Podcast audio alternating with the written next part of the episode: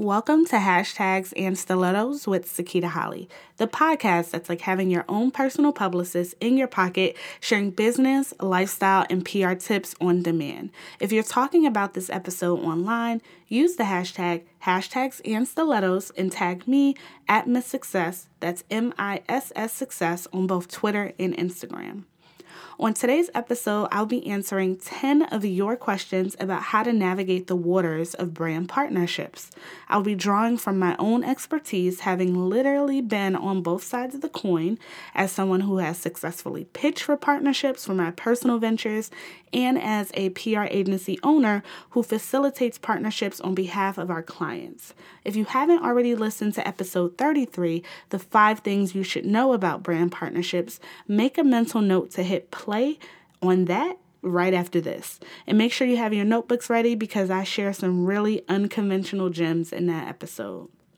Before I jump into the first question, I want to remind you that if you ever have any comments or questions for me or any of my guests, you can always shoot me an email to hashtags with an S at hos pr.com. I will also encourage you to listen to each of the questions and answers and figure out how you can apply it and make it relevant to your own situation. Okay, let's get into question number one. I am a book reviewer on YouTube where I review all kinds of books, but to set myself apart, I've been focusing on what I really love, which is coffee table books. What do I need to start doing to become an authority on coffee table books? And how do I apply your brand partnership tips from a book reviewer angle? I have reached out to book publishers and have been told many times my audience isn't big enough when it comes to being an authority, an expert, or an influencer, a lot of people are waiting for someone else to bestow that title on them or see them as such. When in reality, to become an authority in your field of choice, you just have to do the work consistently and well over a long period of time. If you think about your favorite gurus or experts or like people you turn to for their advice or wisdom or whatever, when they started out, no one regarded them as an expert, no one regarded them as an authority. Take Gary Vaynerchuk, Gary V, as an example. When he started Wine Library TV, he was working out of his family's wine store, but there was nobody on the internet or anywhere looking for him or to him to tell them about wine. But even when his audience was non existent, even when his audience was small, he continued to show up in front of that camera, the, the content at that time wasn't super polished, and he created his content until slowly but surely his audience started growing because people started to value and trust his opinion on wine. And when he decided to transition into talking about business and marketing, he was able to attract an entirely new audience the exact same way through consistency and, you know, being passionate and actually knowing what he's talking about. But there were still some skeptics.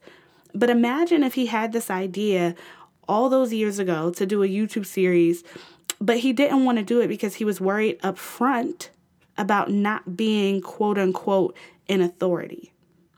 So, going back to you as someone who is passionate about reviewing books, keep going. It doesn't matter if the publishers don't think your audience is big today. As long as you don't give up, you have nothing but opportunity in front of you to grow your audience and to gain the attention of these publishers who once rejected you. So keep reviewing books, keep growing your audience and by engaging with them. That means every single comment, tweet, Instagram question, comment, DM, respond to every single thing initiate conversation. Don't even wait for them to respond. If you see the same people liking your content, reach out to them and say, "Hey, what what do you love the most about my reviews?" You know, start a conversation. Talk to them. Ask them to share your content with someone else who may find your content interesting. And every time you do a review video, every time you post your content, I would send it to the publishing house, the author, the author's agent, the author's publicist. You you you feel where I'm going with this? Let them know that you're I mean, don't get crazy with it. Don't like an, be annoying, but let them know that you're out here talking about them. Even if they never reply initially, all of that outreach will get you on their radar, which can lead to opportunities down the line. And since publishers don't want to send you books or anything else right now, make the library your best friend. This way you can save some coins, but still have the latest reviews as soon as they come out because libraries get be- um, new books as soon as the bookstore get them. So make sure you are signing up for whatever sign up they have so that you can reserve books immediately as soon as they come out. And keep doing what you're doing until people kind of catch up to the value that you've been, you know, putting out there from the very beginning. Question number two How do you show a company your value with low social media or website engagement? Should you wait until you build a solid audience? I think you should first ask yourself why do you want a company or brand to pay attention to you at all? Figure out what your end game is, what you want before you even start thinking about getting a brand's attention.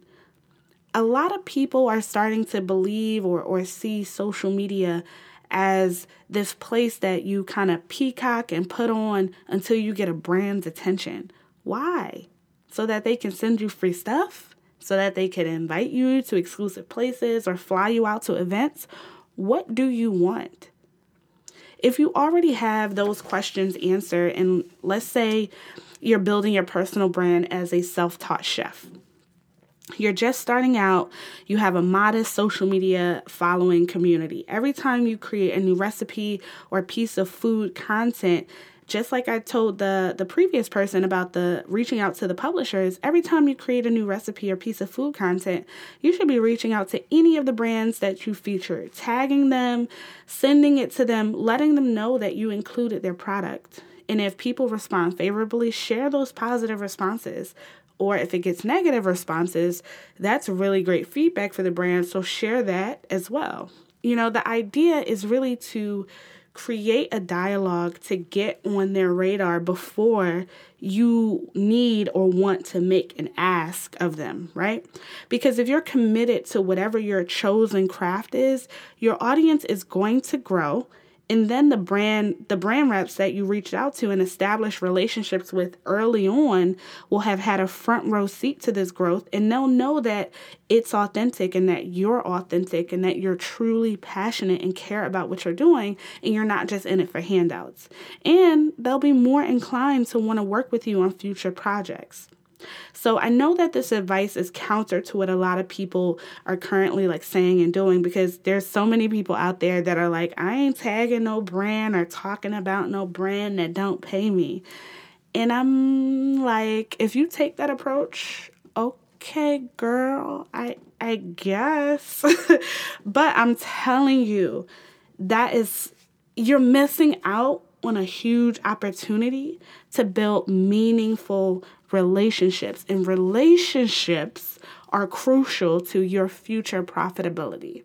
Question number three Is a media kit necessary?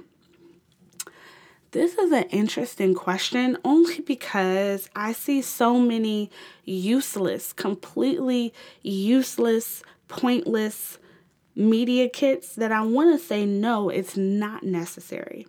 But instead of that, I'll say that it depends, right? Because I'm gonna have to do a separate episode on media kits and what should be in them, what what you can leave out. But really, it's all about providing a brand with all of the information that they need in in the medium in which you do it can vary.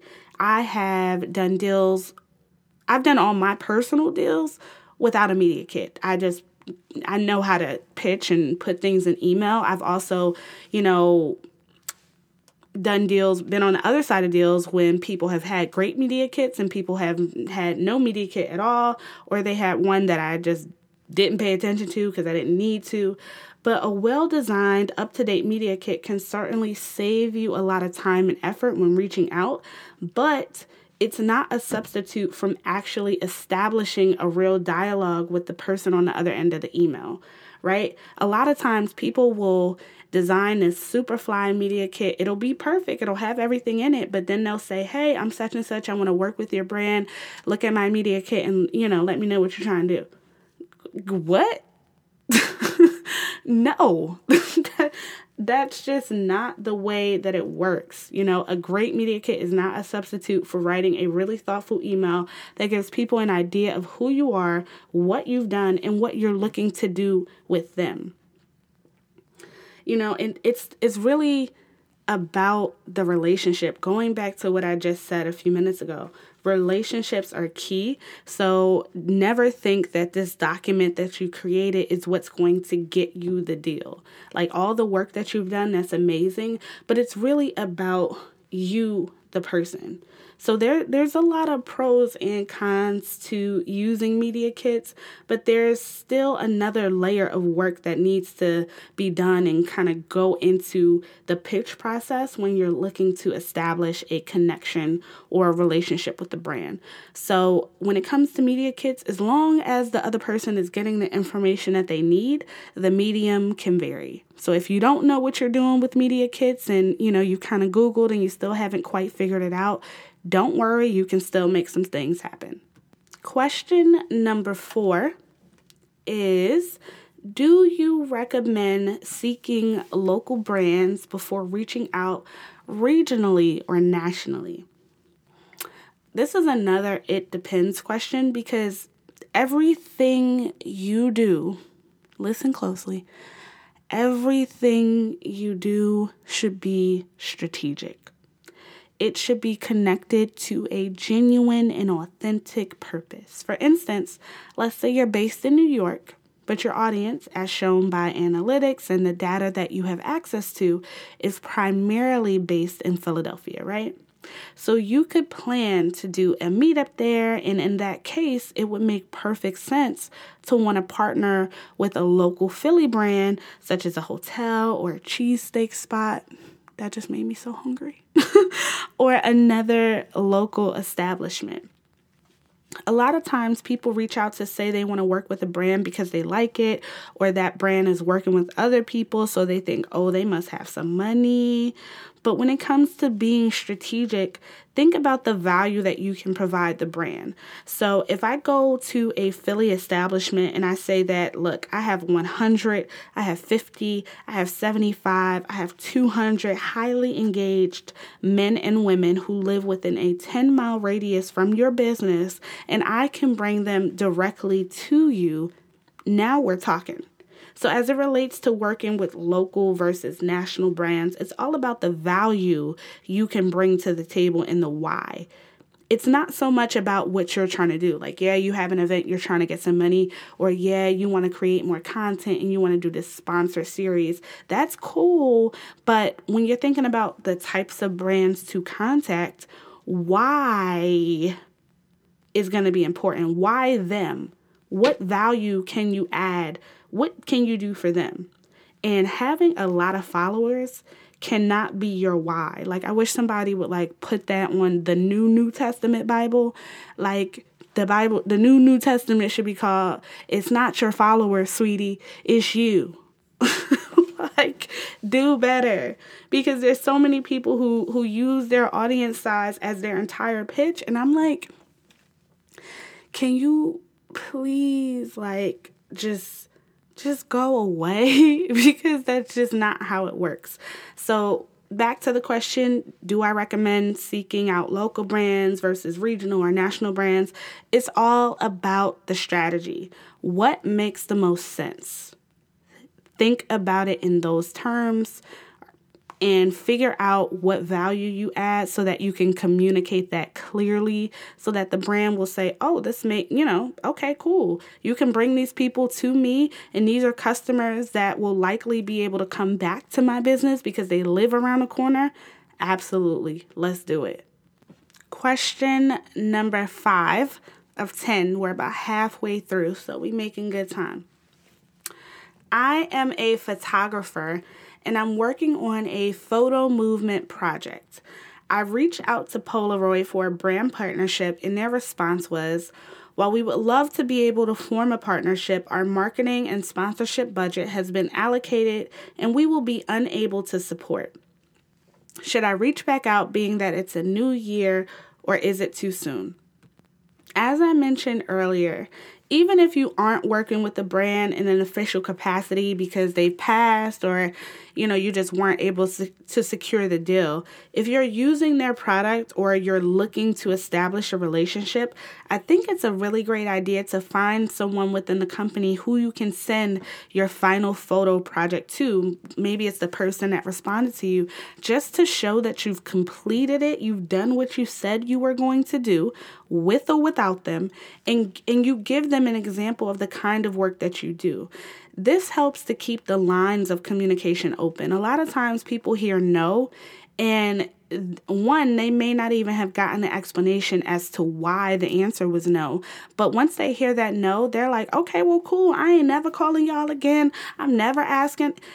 And it's like, that the you don't even know what the no is there's there could be a million different reasons and that's where people kind of mess up going back to what I said about relationships, you want to keep the lines of communication open. A, a delay does not have to be a denial. It can be a no today, and a month from now, you could be in there. So, also, I, w- I want to say, like, think about whether or not the brand, you know, you mentioned is actually a good fit or the, ba- the brand that turned you down is the right fit. Are they already doing the kinds of partnerships and projects that are similar to what you're doing? Or are they behind the curve? Are they not even doing partnerships? You know, I get why a brand like as a photographer, I get why a brand like Polaroid would seem like an attractive brand based on their legacy and history, but don't put all your eggs in one basket. This goes back to what I said about being strategic and being creative. What other brands could you work with? What other brands could help you bring your vision to life? Or, you know, how, how could your project add value to, to something that that brand um, or company is doing? Question number six How do I introduce myself to a brand? Hmm. The question shouldn't be, How do I introduce myself to a brand? But how do I introduce myself to a decision maker within the company? You should be looking for a real person, someone who is a stakeholder, someone who can make deci- decisions. That should be your goal. You can use LinkedIn and other social media outlets to find them. Or if you're really serious about your craft and, and what you're doing and your interest in the company, you should be reading everything that you can find, any recent new news about the company. You should be setting up Google alerts, reading these articles, and scanning to see who is the person, who is the executive that is um, mentioned or quoted in this piece. Oh, it's the chief marketing officer. Oh, it's the brand officer. Oh, it's the communications officer. Taking that name, heading back to LinkedIn, finding their contact. You see where I'm going with this? But the point is, again, being strategic, finding a person within the brand who you can establish uh, um, communication with, who you whose radar you can get in. Once you find that person, you can reach out to them as you would anyone else. But if you just want to say hello and you don't even have a pitch together or you don't even know what you want to say in that intro email, leave it alone. Don't even do it. You're not ready. You're not ready. Go back to the drawing board, think it through because these people are extremely busy and if you if I get you know, I get emails sometimes and it's like three paragraphs and I don't know what they want. What do you want? You just wanted to say what's up? Like you just wanted to say you really like this brand. You want to do you want to do a collaboration, but of what? When? How? Why? Uh, you know, have your stuff together before you reach out. But that's really what you should be thinking about when in terms of introducing yourself to a brand. Think about the people inside the company, the people inside that building, the people that make shit happen. Think about that. Question number 7. What can I do to establish myself as an influencer to brands? How do I make them want to work with me? What data or information about myself and my audience should I share? Okay. How do you establish yourself as an influencer to brands? So, the way the question is even asked, you know, people go about this backwards every single day the goal shouldn't be to be seen as an influencer. Who are you, right? What is your point of view? What kind of content are you creating to share your perspective and POV? Does it resonate with an audience? Are they asking you to do more of this thing? Do they look to you for your opinion? Do they use the products that you talk about, or are they following your advice and then coming back to you and sharing the results? People who become influencers have made up their mind about who they are and what it is that they want to focus on. This could be one thing or it could be several things, but they are consistent and you know what to expect. today, in today's time, people literally wake up one day and say, Man, I want to be an influencer too. But it's like the people who are successful now, if you if you look at the beauty industry, they loved makeup. So they're just trying to figure out how to get better at doing makeup. They love hair. They loved what business. They loved going back to the Gary Vee example, wine. So they they're talking about things that they love. They didn't start their channels or their content platform or blogs because they wanted to be influencers. They started it because they just wanted to talk about something. They felt that they had a unique perspective on something and they really didn't care if anybody tuned in. That's where you should be coming from. If you want brands to pay attention to you, make sure that you're saying something or doing something that is meaningful to you and then meaningful to enough people, and that would be meaningful and relevant to them. You have to be thinking about the value. What are you adding to the equation? What are you adding to the conversation? Why should anyone, let alone a whole brand, care? those are the things that you should be thinking about. Like a lot of people haven't even figured out who they are and what they want to do in life, and they're just following the crowd and doing whatever the new poppin' or trendy thing is. And it's like, that's not going to work. Like you may get a little collabo, you may get a couple dollars here or there, but it's not going to be something that you are going to be able to sustain because you don't even care about it. You don't care. So I'm telling you, if I'm looking and I could tell, okay, she just clearly just doing this for a couple dollars, I'm out of there. So before you think about being seen or establishing yourself as an influencer to brands, figure out what you really want to do in life. You if you're just out here trying to get free shit, you know, go to some conferences cuz they got free stuff tables you know, go get go somewhere where they do handouts. I, I mean, I don't know. Like you could do way less to get way more free stuff. It's a lot of work to do what you think you want to do. But I'm I'm a, I'm gonna leave this one alone because I, I'm getting into my feelings. so I'm gonna move to to question number eight. Do I need to pitch my full ideas in the intro email? How much information should I give up front?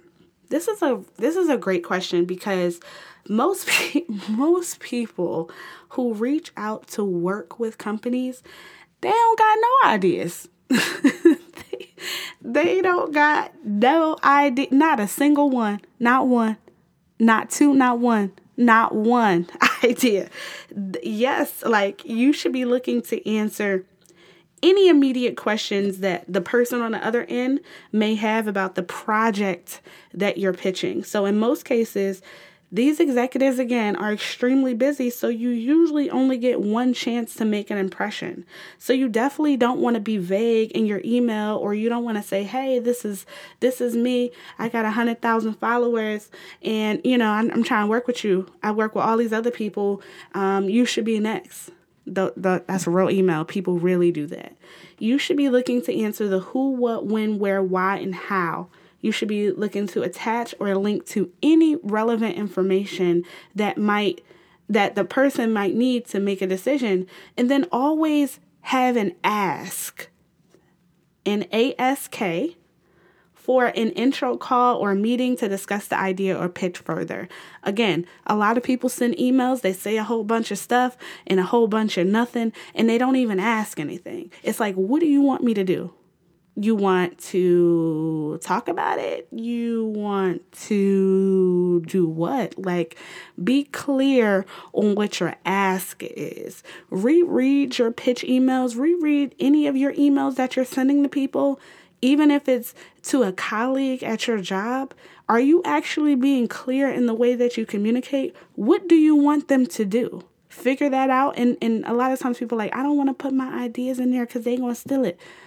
Listen, that's the name of the game. It is what it is. It comes with the territory. A lot of ideas aren't even original, so it could already be in the works.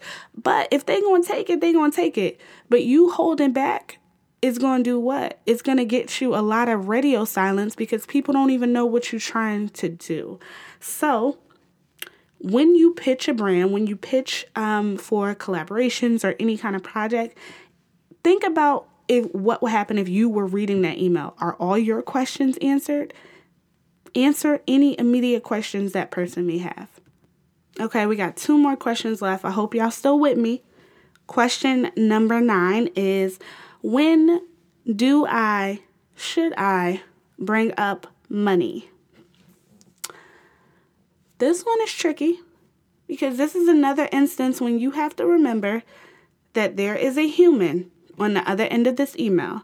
So, if said human, if I have never heard of you before and you're reaching out to say, I want to work with your brand, I got $500 Instagram ad, I got a $500 podcast ad spot, let me know if you're interested delete. Who who are you? How you just gonna hit me up talking about, hey girl, got this, you know, five hundred dollars, send that. Excuse me? No. But on the other hand, if you're putting together an event and you have a well fleshed out event proposal in your deck and it lists the sponsorship levels, etc., you might have more luck in getting someone to respond favorably because it's more information, right? How the but the piece that so many people miss is the well thought out email that outlines again who you are, what you're trying to do, why you want to do it with the brand you're reaching out to, how will you execute this, what is the benefit to the brand or person, etc. But if you lead with money, I can almost guarantee that you are going to be met with a no, or you're going to be met with silence. So, think about the nature of your relationship to the person that you're pitching. If you've never pitched them before, you need to kind of open Hi, my name is Sakita. I am the founder and CEO of House of Success PR. I am also the host of a popular business podcast called Hashtags and Stilettos. I'm doing this event. I really, I've been, you know, I've been buying your product for 10 years. So right there i'm demonstrating i didn't i didn't gave you a whole lot of money. I've been buying your product on my own for 10 years and i have a highly engaged audience of people who look to me for recommendations for let's say items that can help them run their business more smoothly. And I've been using your product or your software or your service for a decade and I want to bring it to them. Let's do something together. And boom, I done set the stage for I already done gave you a lot of money, so I'm coming to get my money back. no. Um but you see you see what I'm saying? You set it up in a strategic way to let them know I'm not new to this. I have been riding with y'all. Y'all don't even know who I am, but y'all could check the receipts, look for my name, my credit card, whatever. I'm in there. I'm telling you, I'm in your system. 10 years in the game. And that just that shifts the entire tone of where where that can go. You know, a lot of times y'all reaching out to brands, y'all ain't even tried a damn product yet. The fuck? How? Why? But but again, so when it comes to bringing up money, be mindful that there's another person on the other end of the conversation, there's a person on the other end of the email. Think about the nature of your relationship. If it's completely new, you need to give a lot of information before you tell them what you want from them. Period. Okay, question number 10, the final question for this episode. When starting a new podcast, when should you seek out sponsorship? Should you wait until you have the numbers to prove you have an audience? If you're starting a podcast or any kind of content, something, and you don't have any prior audience or commun- community on that platform, your first focus needs to be on building your audience through consistent content, you know, being great at what you do, knowing what you're talking about, and also, if you're thinking about starting a podcast and you don't have an audience, but the first thing you're thinking about is money, I can already tell that you're in it for the wrong reasons. And that you're likely doing it because podcasting is this new hot and trendy thing to do. But let me tell you, this shit takes a lot of work. And you're at, you're at with, with a podcast or with a blog or with a, a video, uh, a YouTube channel, you're asking people to give you their precious time and attention.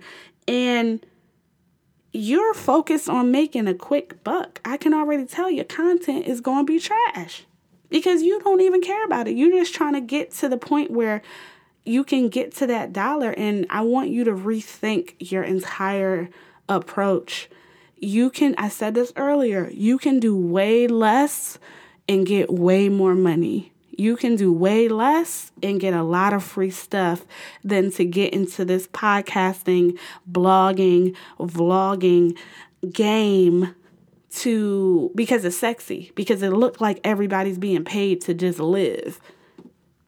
No, it takes work. So, I'm going to answer this question with a question. And again, it's what value are you adding that people will want to listen to your podcast and that a brand will want to pay for? Focus on the value part first, and the audience and money will follow. Like, I know it's cliche, but it's true. Focus on the value. A lot of the questions that I've gotten, and I'm going to do a part two because I have a, a, a, stack of other questions to answer. But a lot of questions that I've gotten is about how do you get recognition before you do the work? That was kind of like a common thread. And figure out what you really, really, really love. Like if you're super passionate about Pokemon, teach other people how to catch some Pokemon. Like there's there's a whole world of Pokemon Go players. Like there's a whole world of just that. If you if you love like I do french fries, like if I if I didn't already have a lot on my plate, I would literally be like a french fry reviewer. I would set up a YouTube channel and I would do french fry reviews. Plus the sauces, once we get into the sauce game, do you know that I could be doing content for years just off sauces, french fry sauces, because that's important, not just ketchup sauces alone? So you see how how juicy my mouth got when I'm talking about french fries? That's cuz I really really care about french fries. A lot of y'all out here just want to do stuff to get free stuff, but y'all don't even care about what it is. So the best advice I can give you find something that you are truly passionate about. And it's usually the thing that you think nobody cares about. You're like, you know, I love the, for instance, like the first girl. She asks about, she's a, she reviews books and coffee table books. I think that is bomb. I love to read, and now I'm gonna go. You know, I I've looked at her channel, and I'm like, okay, let me see. I'm, I need some some new recommendations I can go to her and she reviews coffee table books. That is so specific. I love it. And she is going to be so successful if she does not give up. So you need to find the thing that you could do in your sleep, you could do for free. And that's kind of maybe where you need to start. But don't think about money. Don't think about being an influencer, having people see you as an authority or, you know, reaching out to brands. Focus on what you love Focus on how you can take what you love and pour into other people who love this same thing, and then go from there. I hope this was helpful. Um, you know, and, and I look forward to coming back and, and answering another round of questions. But I want to say thank you if you've made it this far. Thank you for listening to another episode of the Hashtags and Stilettos podcast. If you love this episode, please give it a five star rating and leave a review on Apple Podcasts, or you can drop a comment on SoundCloud. If you haven't listened to episode 33, that's the five things you should know about brand partnerships. I'm telling you, it's so good. It's so, it's so good. You have to listen to that like right now. And if you're sharing or talking about this episode online, please be sure to use the hashtag hashtags and stilettos so that I'll see it. And remember, you can follow me on Twitter and Instagram at Miss Success. That's M I S S Success. Talk to you soon.